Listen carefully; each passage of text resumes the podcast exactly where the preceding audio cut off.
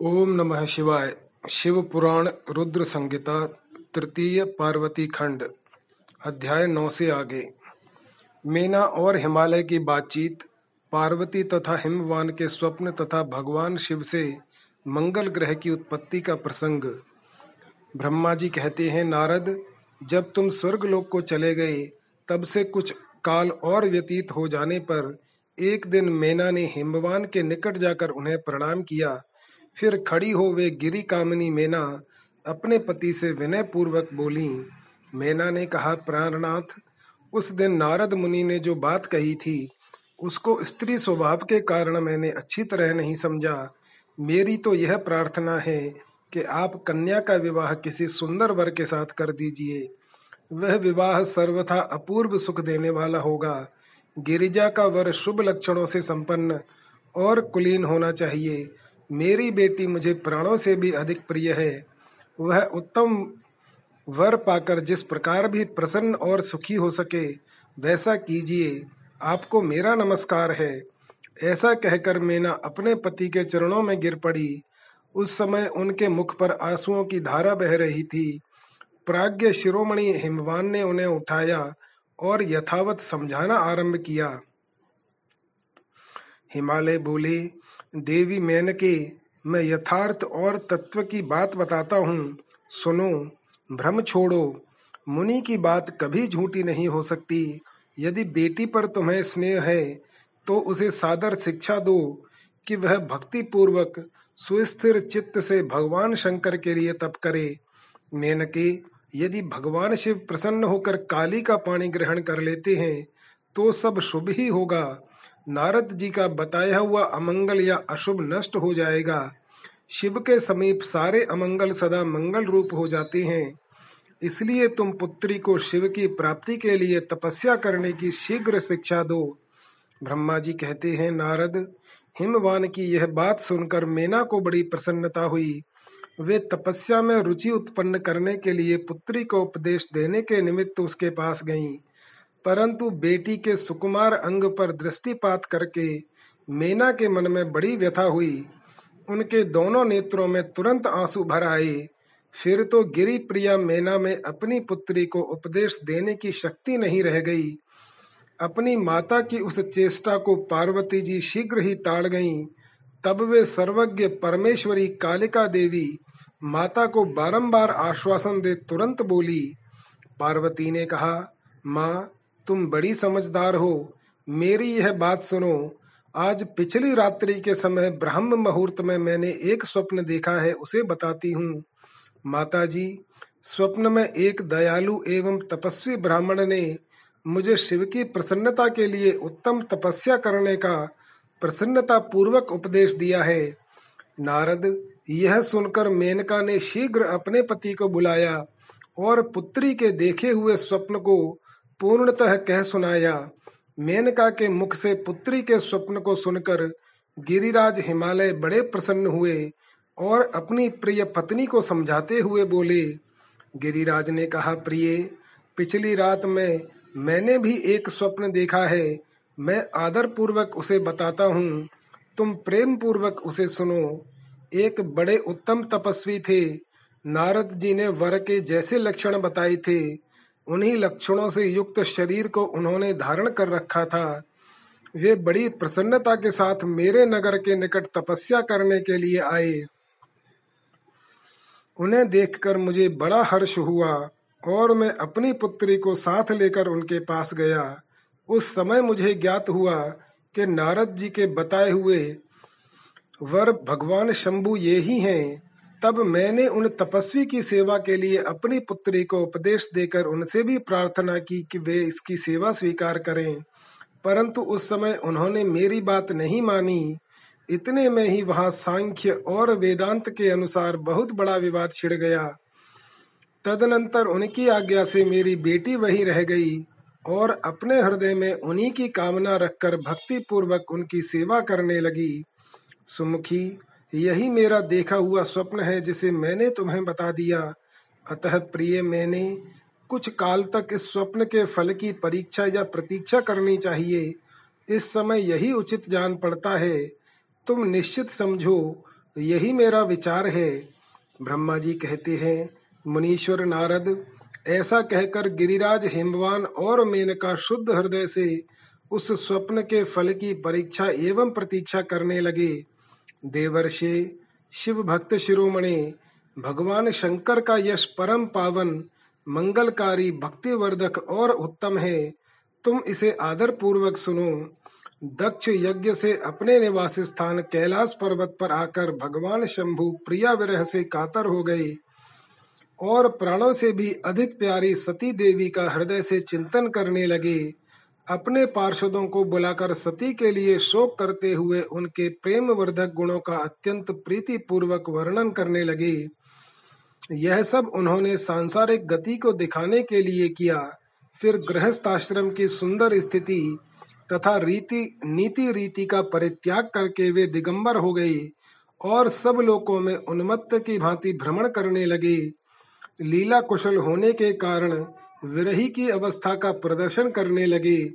सती के विरह से दुखित हो, कहीं भी उनका दर्शन न पाकर भक्त कल्याणकारी भगवान शंकर पुनः कैलाश गिरी पर लौट आए और मन को यत्न पूर्वक एकाग्र करके उन्होंने समाधि लगा ली, जो समस्त दुखों का नाश करने वाली है।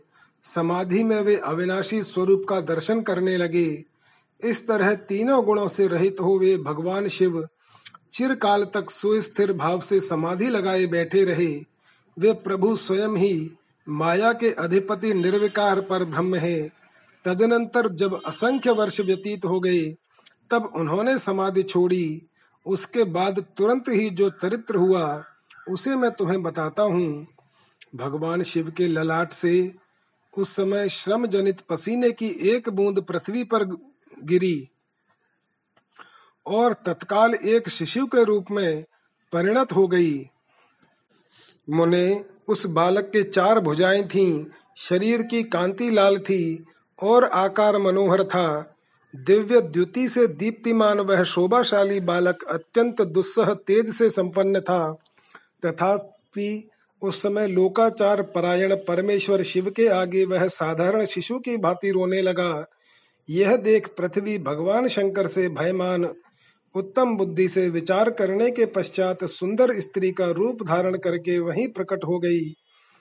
उन्होंने उस सुंदर बालक को तुरंत उठाकर अपनी गोद में रख लिया और अपने ऊपर प्रकट होने वाले दूध को ही स्तन्य के रूप में उसे पिलाने लगी। उन्होंने स्नेह से उसका मुँह चूमा और अपना ही बालक मान हंस हंसकर उसे खिलाने लगी। परमेश्वर, शिव का हित साधन करने वाली पृथ्वी देवी सच्चे भाव से स्वयं उसकी माता बन गईं। संसार की सृष्टि करने वाले, परम कौतुकी एवं विद्वान अंतर्यामी शंभु वह चरित्र देखकर हंस पड़े और पृथ्वी को पहचान कर उनसे बोले, धरणी, तुम धन्य हो। मेरे इस पुत्र का प्रेम पूर्वक पालन करो।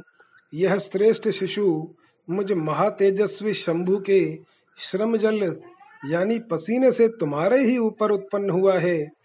वसुधे, यह प्रियकारी बालक, यद्यपि मेरे श्रम जल से प्रकट हुआ है, तथापि तुम्हारे नाम से तुम्हारे ही पुत्र के रूप में इसकी ख्याति होगी। यह सदा त्रिविध तापों से रहित होगा, अत्यंत गुणवान और भूमि देने वाला होगा। यह मुझे भी सुख प्रदान करेगा। तुम उसे अपनी रुचि के अनुसार ग्रहण करो। ब्रह्मा जी कहते हैं, नारद, ऐसा कहकर भगवान शिव चुप हो गए। उनके हृदय से विरह का प्रभाव कुछ कम हो गया। उनमें विरह क्या था? वे लोकाचार का पालन कर रहे थे। वास्तव में सत्पुरुषों के प्रिय श्री रुद्रदेव निर्विकार परमात्मा ही है। शिव की उपरयुक्त आज्ञा को श्रोधार्य करके पुत्र सहित पृथ्वी देवी शीघ्र ही अपने स्थान को चली गईं। उन्हें आत्यंतिक सुख मिला। वह बालक भौम नाम से प्रसिद्ध हो। युवा होने पर तुरंत काशी चला गया। और वहाँ उसने दीर्घ काल तक भगवान शंकर की सेवा की। विश्वनाथ की कृपा से ग्रह की पदवी पाकर वे भूमि कुमार शीघ्र ही श्रेष्ठ एवं दिव्य लोक में चले गए और शुक्र लोक से परे हैं, जो शुक्र लोक से परे हैं। भगवान शिव का गंगावतरण तीर्थ में तपस्या के लिए आना हिमवान द्वारा उनका स्वागत, पूजन और स्तवन तथा भगवान शिव की आज्ञा के अनुसार उनका उस स्थान पर दूसरों को न जाने देने की व्यवस्था करना। ब्रह्मा जी कहते हैं, नारद, हिमवान की पुत्री लोक पूजित शक्ति स्वरूपा पार्वती हिमालय के घर में रहकर बढ़ने लगी। जब उनकी अवस्था आठ वर्ष की हो गई, तब सती के विरह से कातर हुए शंभु को उनके जन्म का समाचार मिला। नारद उस अद्भुत बालिका पार्वती को हृदय में रखकर वे मन ही मन बड़े आनंद का अनुभव करने लगे। इसी बीच में लौकिक गति का आश्रय ले शंभु ने अपने मन को एकाग्र करने के लिए तप करने का विचार किया। नंदी आदि कुछ शांत पार्षदों को साथ ले वे हिमालय के उत्तम शिखर पर गंगावतार नामक तीर्थ में चले आए, जहाँ पूर्व काल में ब्रह्म धाम से च्युत होकर समस्त पाप राशि का विनाश करने के लिए चली हुई परम पावनी गंगा पहले पहल भूतरपल अवतीर्ण हुई थी।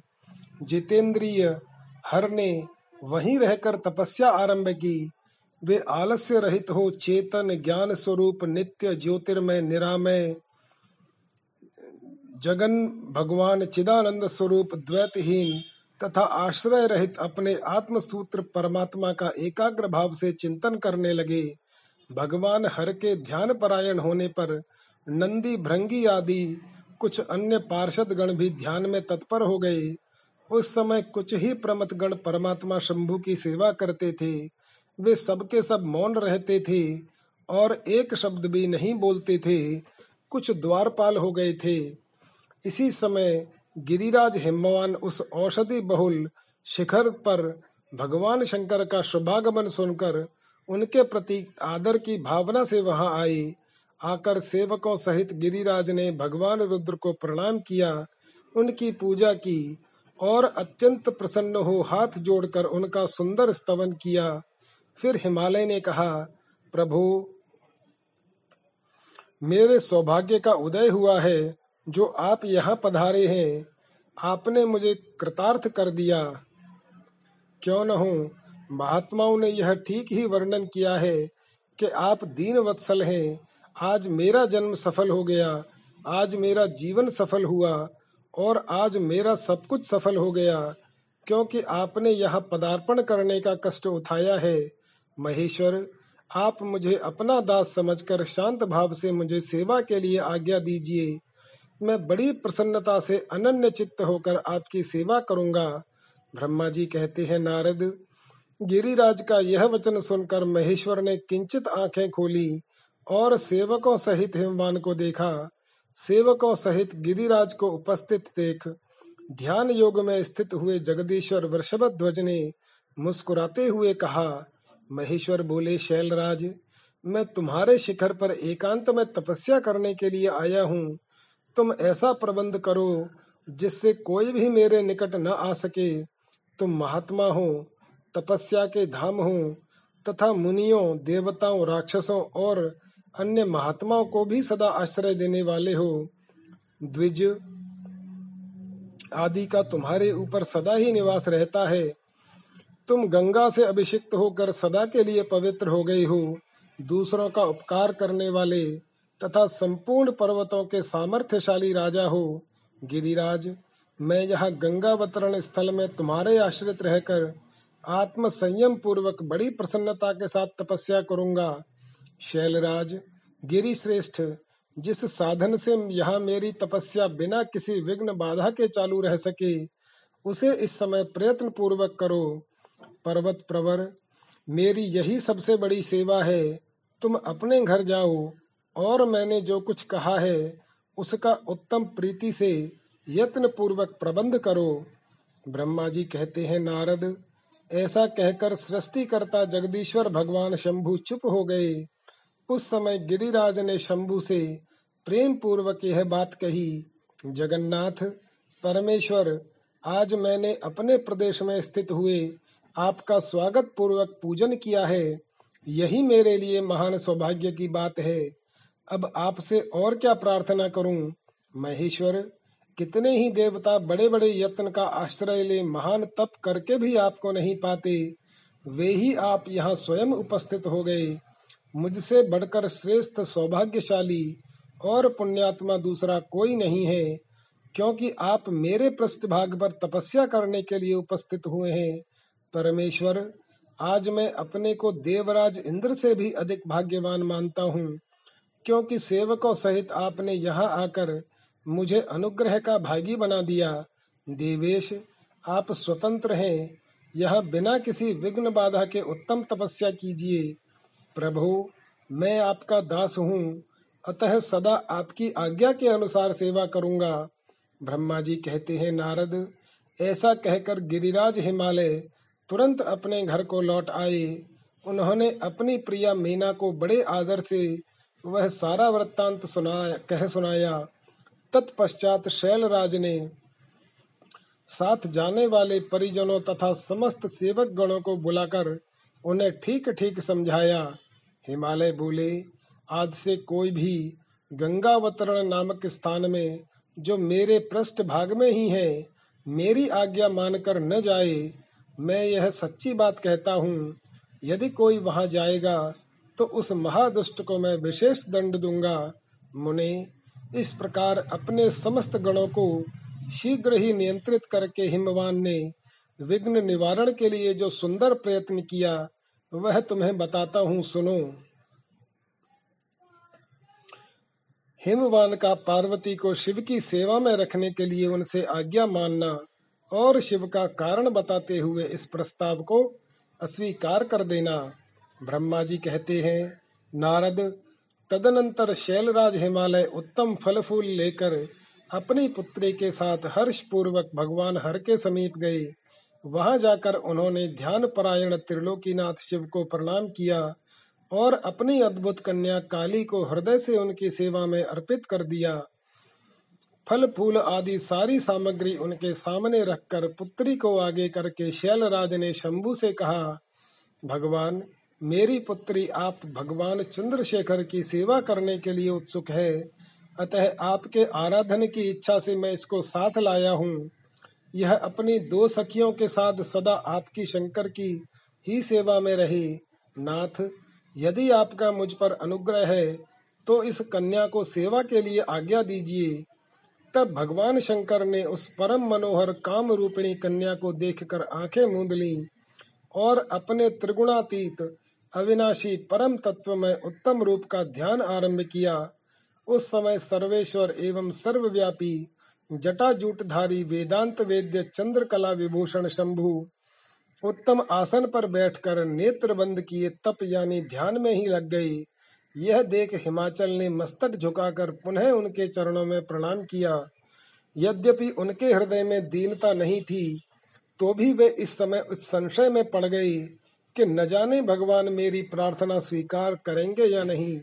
वक्ताओं में श्रेष्ठ गिरिराज हिमवान ने, जगत के एकमात्र बंधु भगवान शिव से इस प्रकार कहा, हिमालय बोले देव देव महादेव करुणाकर शंकर, विभो, मैं आपकी शरण में आया हूँ। आँखें खोलकर मेरी ओर देखिए। शिव, शर्व, महेशान, जगत को आनंद प्रदान करने वाले प्रभु, महादेव आप संपूर्ण आपत्तियों का निवारण करने वाले हैं। मैं आपको प्रणाम करता हूँ। स्वामिन, प्रभु, मैं अपनी इस पुत्री के साथ प्रतिदिन आपका दर्शन करने के लिए आऊँगा। इसके लिए आदेश दीजिए। उनकी यह बात सुनकर देव देव महेश्वर ने आँखें खोलकर ध्यान छोड़ दिया और कुछ सोच विचार कर कहा, महेश्वर बोले, गिरिराज तुम अपनी इस कुमारी कन्या को घर में रखकर ही नित्य मेरे दर्शन को आ सकते हो। अन्यथा मेरा दर्शन नहीं हो सकता। महेश्वर की ऐसी बात सुन शिवा के पिता हिमवान मस्तक झुकाकर उन भगवान शिव से बोले, प्रभु, यह तो बताइए, किस कारण से मैं इस कन्या के साथ आपके दर्शन के लिए नहीं आ सकता? क्या यह आपकी सेवा के योग्य नहीं है? फिर इसे नहीं लाने का क्या कारण है? यह मेरी समझ में नहीं आता। यह सुनकर भगवान वृषभ ध्वज शंभु हंसने लगे और विशेषतः दुष्ट योगियों को लोकाचार का दर्शन कराते हुए वे हिमालय से बोले, शैलराज, यह कुमारी सुंदर कटे प्रदेश से सुशोभित तनमंगी चंद्रमुखी और शुभ लक्षणों से संपन्न है। इसलिए इसे मेरे समीप तुम्हें नहीं लाना चाहिए। इसके लिए मैं तुम्हें बारंबार रोकता हूँ। वेदों के पारंगत विद्वानों ने नारी को माया रूपिणी कहा है। विशेषतः युवती स्त्री तो तपस्वी जनों के तप में विघ्न डालने वाली ही होती है।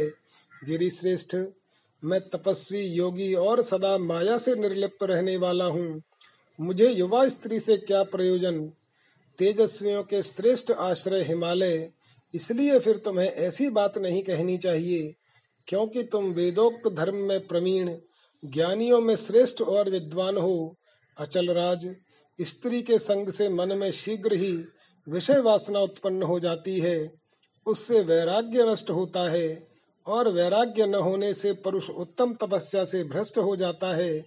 इसलिए शैल तपस्वियों को स्त्रियों का संग नहीं करना चाहिए, क्योंकि स्त्री महाविषय वासना की जड़ और ज्ञान वैराग्य का विनाश करने वाली होती है। ब्रह्मा जी कहते हैं, नारद, इस तरह की बहुत सी बातें कहकर महायोगी शिरोमणि भगवान महेश्वर चुप हो गए।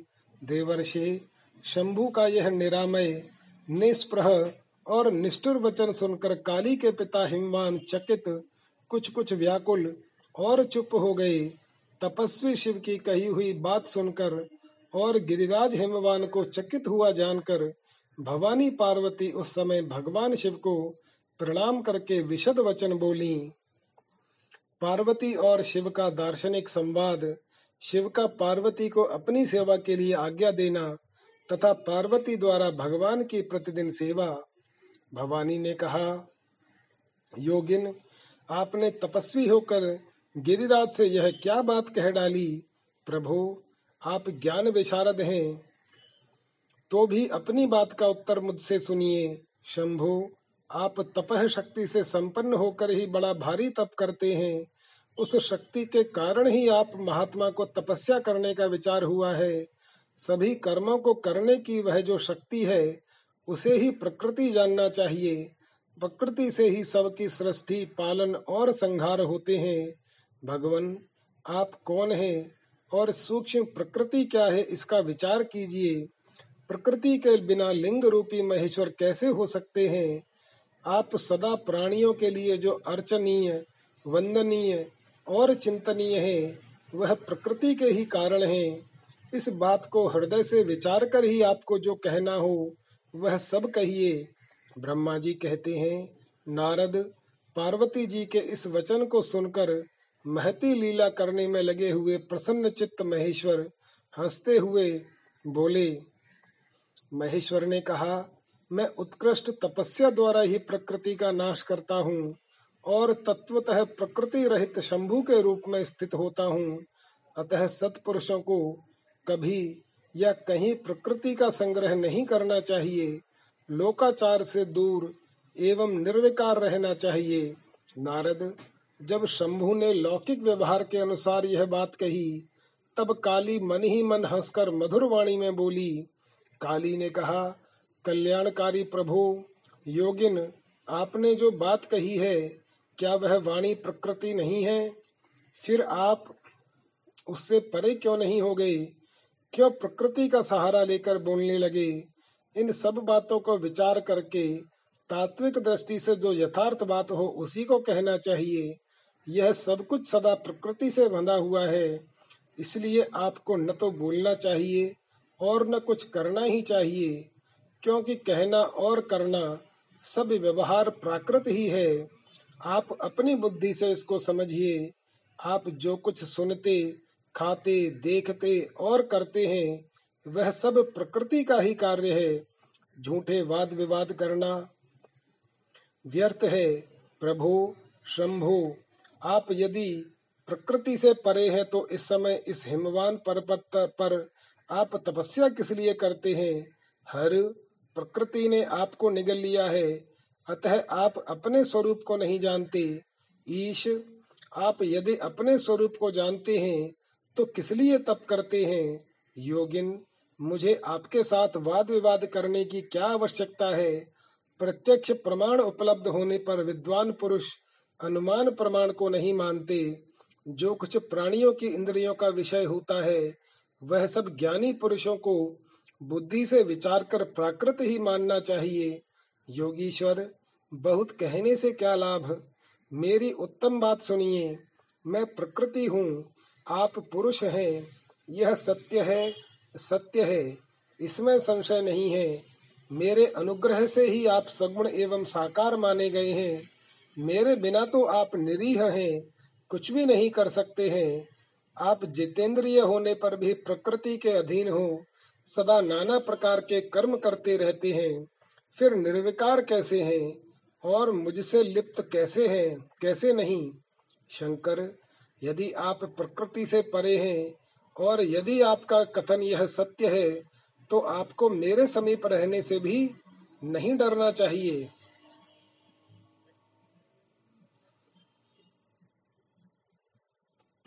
ब्रह्मा जी कहते हैं, पार्वती का यह सांख्य शास्त्र के अनुसार कहा हुआ वचन सुनकर भगवान शिव वेदांत मत में स्थित हो उनसे यो बोले, श्री शिव ने कहा, सुंदर भाषण करने वाली गिरिजे, यदि तुम सांख्य मत को धारण करके ऐसी बात कहती हो तो प्रतिदिन मेरी सेवा करो, परंतु वह सेवा शास्त्र निषिद्ध नहीं होनी चाहिए।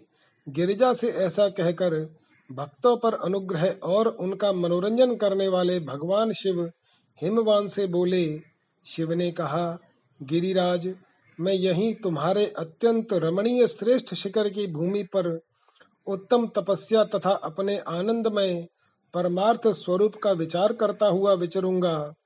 पर्वतराज, आप मुझे यहाँ तपस्या करने की अनुमति दें। आपकी अनुज्ञा के बिना कोई तप नहीं किया जा सकता। देवादिदेव। शूलधारी भगवान शिव का यह कथन सुनकर हिमवान ने उन्हें प्रणाम करके कहा, महादेव, देवता, असुर और मनुष्यों सहित संपूर्ण जगत तो आपका ही है। मैं तुच्छ होकर आपसे क्या कहूँ? ब्रह्मा जी कहते हैं, नारद, गिरिराज हिमवान के ऐसा कहने पर लोक कल्याणकारी भगवान शंकर हंस पड़े और आनंद पूर्वक उनसे बोले अब तुम जाओ। शंकर की आज्ञा पाकर हिमवान अपने घर लौट गए। वे गिरिजा के साथ प्रतिदिन उनके दर्शन के लिए आते थे। काली अपने बिना भी दोनों सखियों के साथ नित्य शंकर जी के पास जाती और भक्ति पूर्वक उनकी सेवा में लगी रहती। नंदीश्वर आदि कोई भी गण उन्हें रोकता नहीं था। तात महेश्वर के आदेश से ही ऐसा होता था। प्रत्येक गण पवित्रता पूर्वक रहकर उनकी आज्ञा का पालन करता था।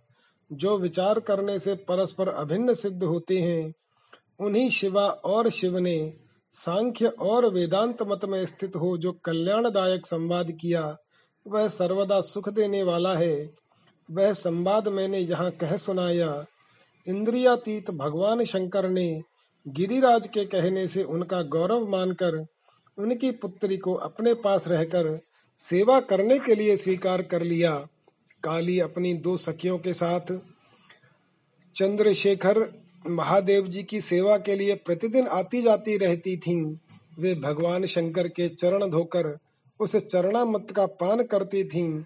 आग से तपाकर शुद्ध किए हुए वस्त्र से अथवा गर्म जल से धोए हुए वस्त्र के द्वारा उनके शरीर का मार्जन करती थीं, उसे मलती पहुँचती थीं, फिर सोलह उपचारों से विधिवत हर की पूजा करके बारंबार उनके चरणों में प्रणाम करने के पश्चात प्रतिदिन पिता के घर लौट जाती रहीं। मुनि श्रेष्ठ इस प्रकार ध्यान परायण शंकर की सेवा में लगी हुई शिवा का महान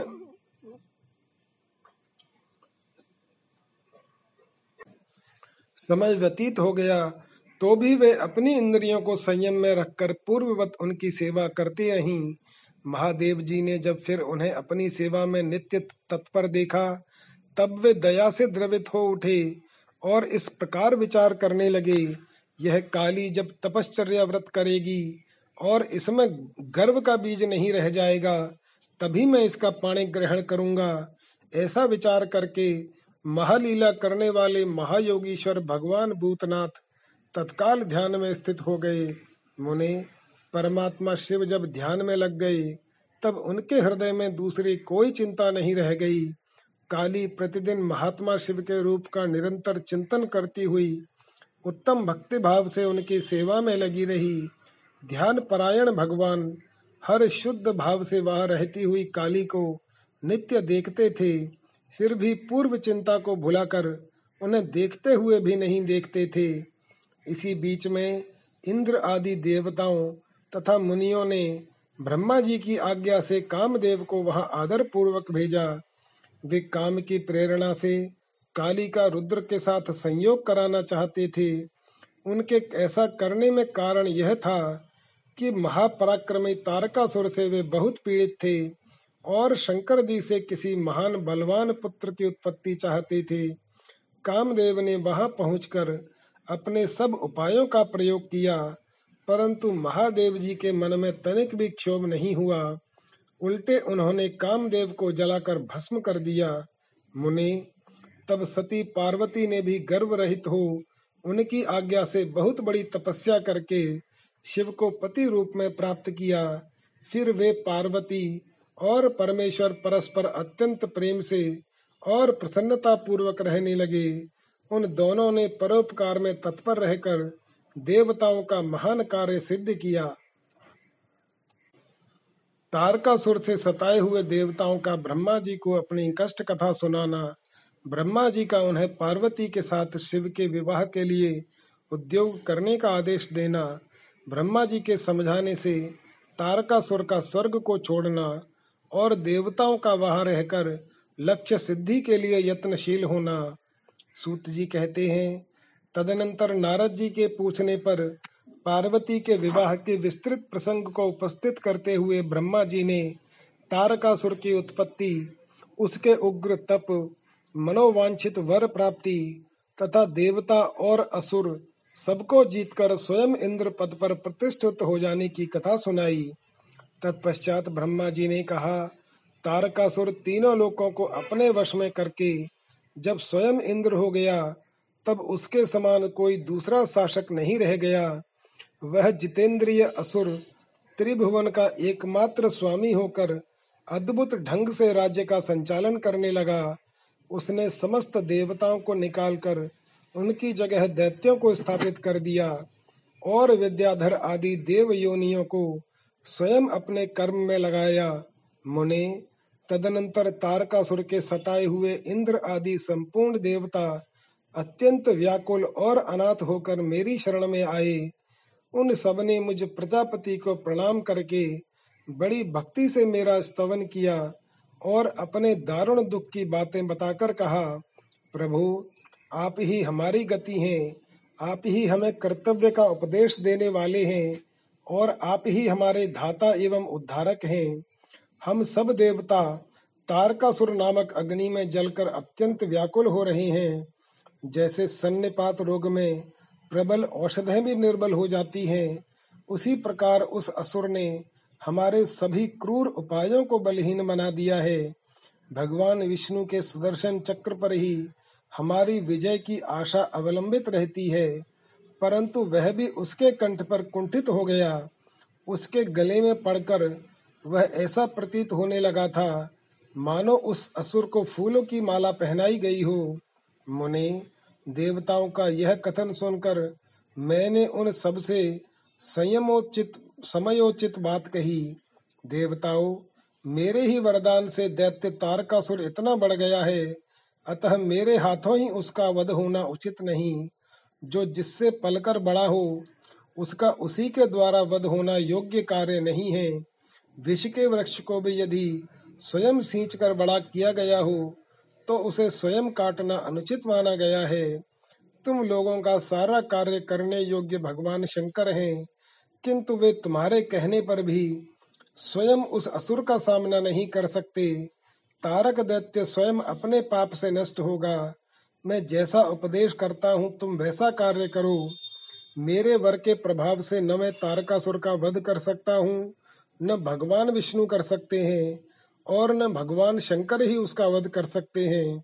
दूसरा, कोई वीर पुरुष अथवा सारे देवता मिलकर भी उसे मार नहीं सकते। यह मैं सत्य कहता हूँ। देवताओं, यदि शिवजी के वीर से कोई पुत्र उत्पन्न हो तो वही तारक दैत्य का वध कर सकता है, दूसरा नहीं। सुर श्रेष्ठ गण, इसके लिए जो उपाय मैं बताता हूँ, उसे करो। महादेव जी की कृपा से वह उपाय अवश्य सिद्ध होगा। पूर्व काल में जिस दक्ष कन्या सती ने दक्ष के यज्ञ में अपने शरीर को त्याग दिया था वही इस समय हिमालय पत्नी मेनका के गर्भ से उत्पन्न हुई है। यह बात तुम्हें भी विदित ही है। महादेव जी उस कन्या का पाणी ग्रहण अवश्य करेंगे। तथापि देवताओं तुम स्वयं भी इसके लिए प्रयत्न करो। अप, तुम अपने यत्न से ऐसा उद्योग करो जिससे मेनका कुमारी पार्वती में भगवान शंकर अपने वीर्य का आधान कर सकें। भगवान शंकर ऊर्ध्व रेता है। उनका वीर्य ऊपर की ओर उठा हुआ है। उनके वीर्य को प्रस्खलित करने में केवल पार्वती ही समर्थ हैं। दूसरी कोई अबला अपनी शक्ति से ऐसा नहीं कर सकती।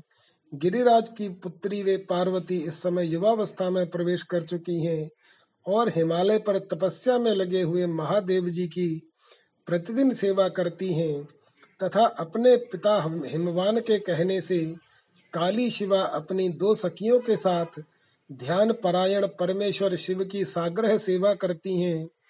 तीनों लोकों में सबसे अधिक सुंदरी पार्वती शिव के सामने रहकर प्रतिदिन उनकी पूजा करती हैं, तथा वे ध्यान मग्न महेश्वर मन से भी ध्यानहीन स्थिति में नहीं आते, अर्थात ध्यान भंग करके पार्वती की ओर देखने का विचार भी मन में नहीं लाते। देवताओं, चंद्रशेखर शिव जिस प्रकार काली को अपनी भार्या बनाने की इच्छा करें, वैसी चेष्टा तुम लोग शीघ्र ही प्रयत्न पूर्वक करो। मैं उस दैत्य के स्थान पर जाकर तारकासुर को बुरे हट से हटाने की चेष्टा करूँगा। अतः अब तुम लोग अपने स्थान को जाओ। नारद, देवताओं से ऐसा कहकर मैं शीघ्र ही तारकासुर से मिला और बड़े प्रेम से बुलाकर मैंने उससे इस प्रकार कहा, तारक, यह स्वर्ग हमारे तेज का सार तत्व है, परंतु तुम यहाँ के राज्य का पालन कर रहे हो। जिसके लिए तुमने उत्तम तपस्या की थी, उससे अधिक चाहने लगे हो। मैंने तुम्हें इससे छोटा ही वर दिया था, स्वर्ग का राज्य कदापि नहीं दिया था। इसलिए तुम स्वर्ग को छोड़कर पृथ्वी पर राज्य करो। असुर श्रेष्ठ, देवताओं के योग्य जितने भी कार्य हैं, वे सब तुम्हें वही सुलभ होंगे। इसमें अन्यथा विचार करने की आवश्यकता नहीं है। ऐसा कहकर उस असुर को समझाने के बाद मैं शिवा और शिव का स्मरण करके वहाँ से अदृश्य हो गया। तारकासुर भी स्वर्ग को छोड़कर पृथ्वी पर आ गया और शोणितपुर में रहकर वह राज्य करने लगा। फिर सब देवता भी मेरी बात सुनकर मुझे प्रणाम करके इंद्र के साथ प्रसन्नता पूर्वक बड़ी सावधानी के साथ इंद्रलोक में गए। वहाँ जाकर परस्पर मिलकर आपस में सलाह करके वे सब देवता इंद्र से प्रेम पूर्वक बोले, भगवान, शिव की शिवा में जैसे भी काम मूलक रुचि हो, वैसा ब्रह्मा जी का बताया हुआ सारा प्रयत्न आपको करना चाहिए। इस प्रकार देवराज इंद्र से संपूर्ण वृत्तांत निवेदन करने के, करके देवता प्रसन्नता पूर्वक सब और अपने अपने स्थान पर चले गए। इंद्र द्वारा काम का स्मरण, उसके साथ उनकी बातचीत तथा उनके कहने से काम का शिव को मोहने के लिए प्रस्थान। ब्रह्मा जी कहते हैं, नारद, देवताओं के चले जाने पर दुरात्मा तारक दैत्य से पीड़ित हुए इंद्र ने कामदेव का स्मरण किया। कामदेव तत्काल वहाँ आ पहुँचा। तब इंद्र ने मित्रता का धर्म बतलाते हुए काम से कहा, मित्र काल वशात मुझ पर असाध्य दुख आ पड़ा है। उसे तुम्हारे बिना कोई भी दूर नहीं कर सकता। दाता की परीक्षा दुर्भिक्ष में, शूरवीर की परीक्षा रणभूमि में, मित्र की परीक्षा आपत्ति काल में, तथा स्त्रियों के कुल की परीक्षा पति के असमर्थ हो जाने पर होती है। तात, संकट पड़ने पर विनय की परीक्षा होती है और परोक्ष में सत्य एवं उत्तम स्नेह की अन्यथा नहीं। यह मैंने सत्य, सच्ची बात कही है। मित्रवर, इस समय मुझ पर जो विपत्ति आई है, उसका निवारण दूसरे किसी से नहीं हो सकता। अतः आज तुम्हारी परीक्षा हो जाएगी। यह कार्य केवल मेरा ही है। और मुझे ही सुख देने वाला है ऐसी बात नहीं है। अपितु यह समस्त देवता आदि का कार्य है, इसमें संशय नहीं है। इंद्र की यह बात सुनकर कामदेव मुस्कुराया और प्रेम पूर्वक गंभीर वाणी से बोला, काम ने कहा, देवराज, आप ऐसी बात क्यों कह रहे हैं? मैं आपको उत्तर नहीं दे रहा हूँ, आवश्यक निवेदन मात्र कर रहा हूँ। लोक में कौन उपकारी मित्र है? और कौन बनावटी?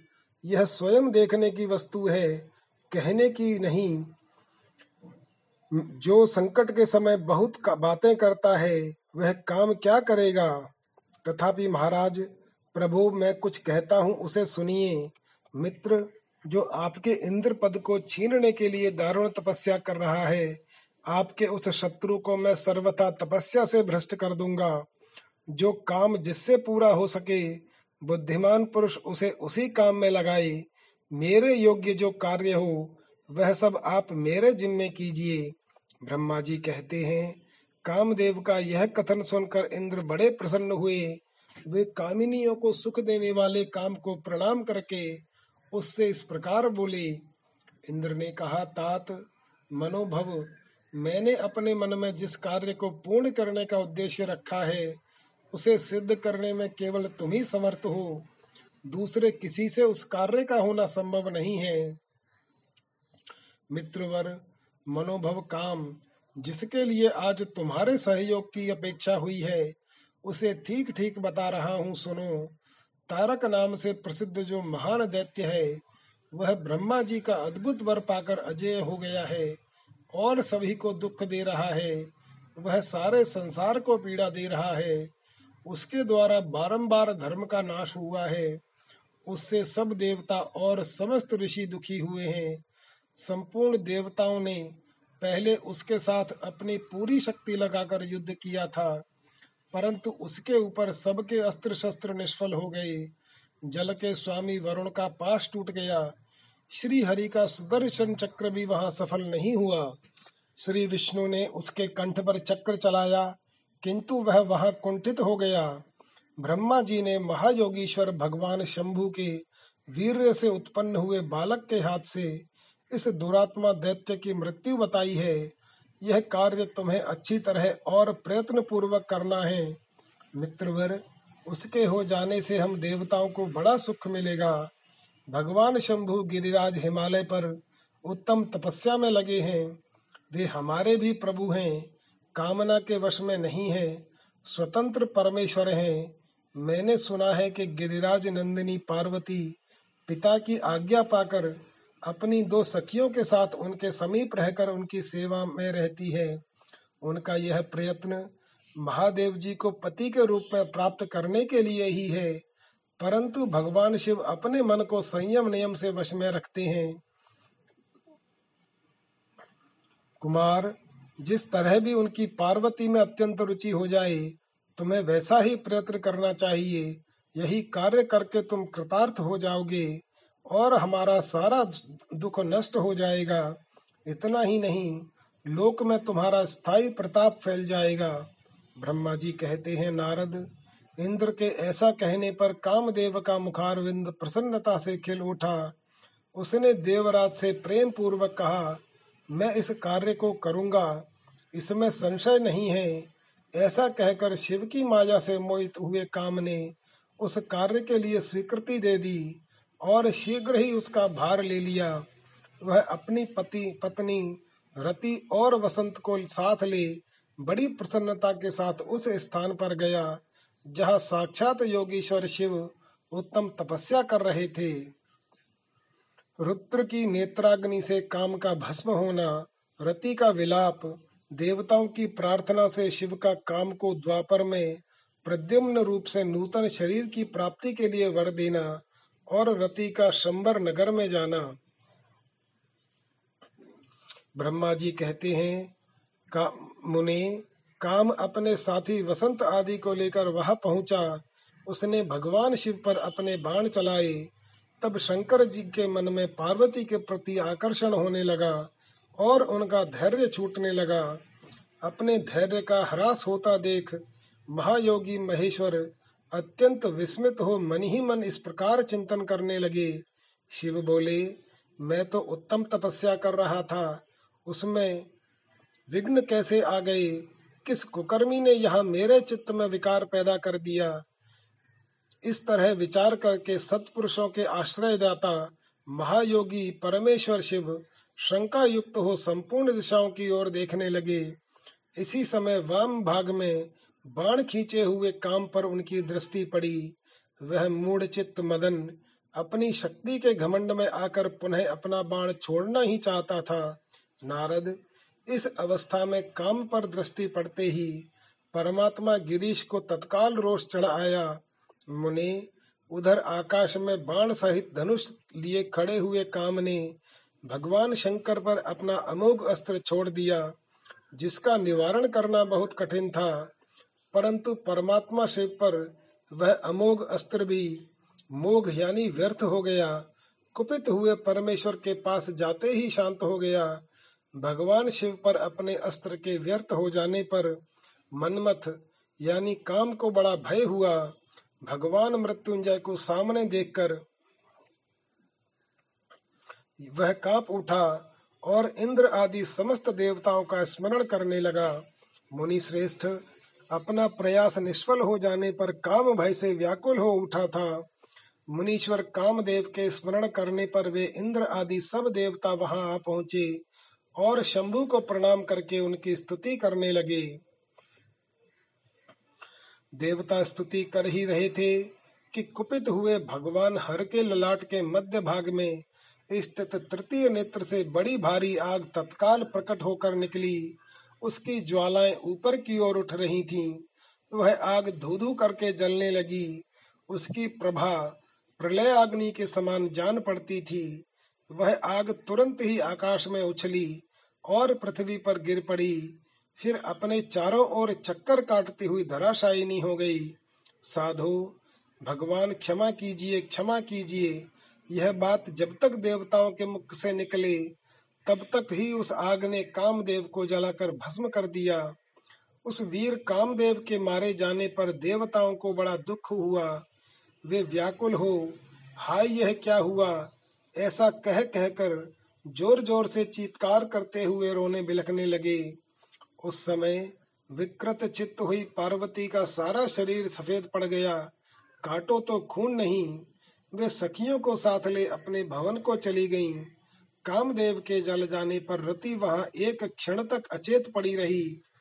पति के मृत्यु के दुख से वह इस तरह पड़ी थी, मानो मर गई हो। थोड़ी देर में जब होश हुआ, तब अत्यंत व्याकुल हो रति उस समय तरह तरह की बातें कह कर कर विलाप करने लगी। रति बोली, हाय, मैं क्या करूँ? कहा जाऊँ? देवताओं ने यह क्या किया? मेरे उद्दंड स्वामी को बुलाकर नष्ट करा दिया। हाय हाय नाथ, स्मर स्वामिन प्राण प्रिय हा मुझे सुख देने वाले प्रियतम, हा प्राणनाथ, यह यहाँ क्या हो गया? ब्रह्मा जी कहते हैं, नारद, इस प्रकार रोती बिलखती और अनेक प्रकार की बातें कहती हुई रति, हाथ पैर पटकने और अपने सिर के बालों को नोचने लगी।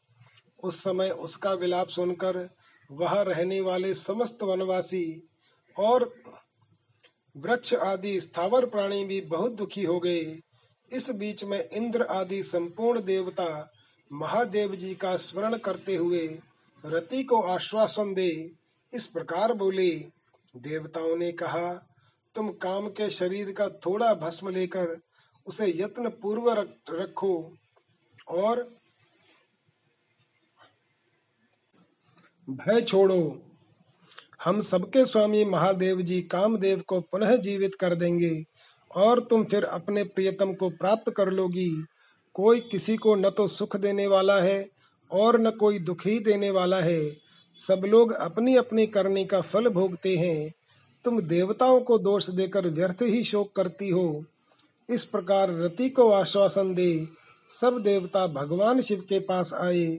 और उन्हें भक्ति भाव से प्रसन्न करके यो बोले, देवताओं ने कहा, भगवान, शरणागत वत्सल महेश्वर, आप कृपा करके हमारे इस शुभ वचन को सुनिए। शंकर, आप कामदेव की करतूत पर भली भांति प्रसन्नता पूर्वक विचार कीजिए। महेश्वर, काम ने जो यह कार्य किया है, इसमें उसका कोई स्वार्थ नहीं था। दुष्ट तारकासुर से पीड़ित हुए हम सब देवताओं ने मिलकर उससे यह काम कराया है। नाथ, शंकर, इसे आप अन्यथा न समझें। सब कुछ देने वाले देव गिरीश, सती साध्वी, रति, अकेली अति दुखी होकर विलाप कर रही है। आप उसे सांत्वना प्रदान करें। शंकर, यदि इस क्रोध के द्वारा आपने कामदेव को मार डाला तो हम यही समझेंगे कि आप देवताओं सहित समस्त प्राणियों का अभी संहार कर डालना चाहते हैं। रति का दुख देखकर देवता नष्ट प्राय हो रहे हैं। इसलिए आपको रति का शोक दूर कर देना चाहिए। ब्रह्मा जी कहते हैं, नारद, संपूर्ण देवताओं का यह वचन सुनकर भगवान शिव प्रसन्न हो उनसे इस प्रकार बोले। शिव ने कहा, देवताओं और ऋषियों, तुम सब आदर पूर्वक मेरी बात सुनो। मेरे क्रोध से जो कुछ हो गया है वह तो अन्यथा नहीं हो सकता। तथापि रति का शक्तिशाली पति कामदेव तभी तक अनंग, यानी शरीर रहित रहेगा, जब तक रुक्मणी पति श्री कृष्ण का धरती पर अवतार नहीं हो जाता। जब श्री कृष्ण द्वारका में रहकर पुत्रों को उत्पन्न करेंगे, तब वे भी रुक्मणी के गर्भ से काम को जन्म देंगे। उस काम का ही नाम उस समय प्रद्युम्न होगा। इसमें संशय नहीं है। उस पुत्र के जन्म लेते ही शंबरासुर उसे हर लेगा। हरण के पश्चात दानव शिरोमणि शंबर उस शिशु को समुद्र में डाल देगा। फिर वह मूड उसे मरा हुआ समझकर अपने नगर को लौट जाएगा। रते उस समय तक तुम्हें शंबरासुर के नगर में सुख पूर्वक निवास करना चाहिए।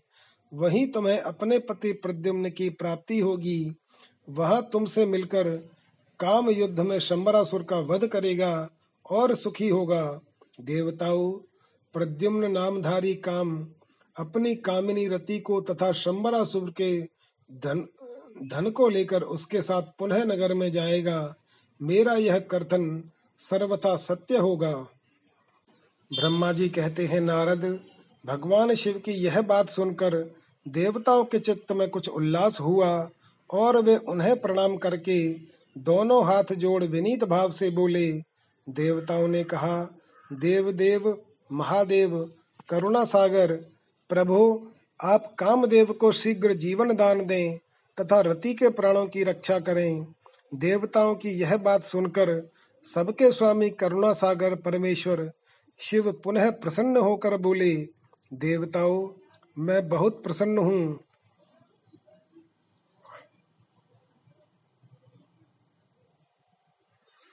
मैं काम को सबके हृदय में जीवित कर दूँगा। वह सदा मेरा गण होकर विहार करेगा। अब अपने स्थान को जाओ। मैं तुम्हारे दुख का सर्वथा नाश करूँगा। ऐसा कहकर रुद्रदेव उस समय स्तुति करने वाले देवताओं के देखते देखते अंतर्धान हो गए। देवताओं का विस्मय दूर हो गया और वे सबके सब प्रसन्न हो गए। मुनि, तदनंतर रुद्र की बात पर भरोसा करके स्थिर रहने वाले देवता रति को उनका कथन सुनाकर आश्वासन दे अपने अपने स्थान को चले गए। मनीश्वर काम पत्नी रति शिव के बताए हुए शंबर नगर को चली गई और रुद्रदेव ने जो समय बताया था, उसकी प्रतीक्षा करने लगी। अध्याय उन्नीस समाप्त। ओम नमः शिवाय।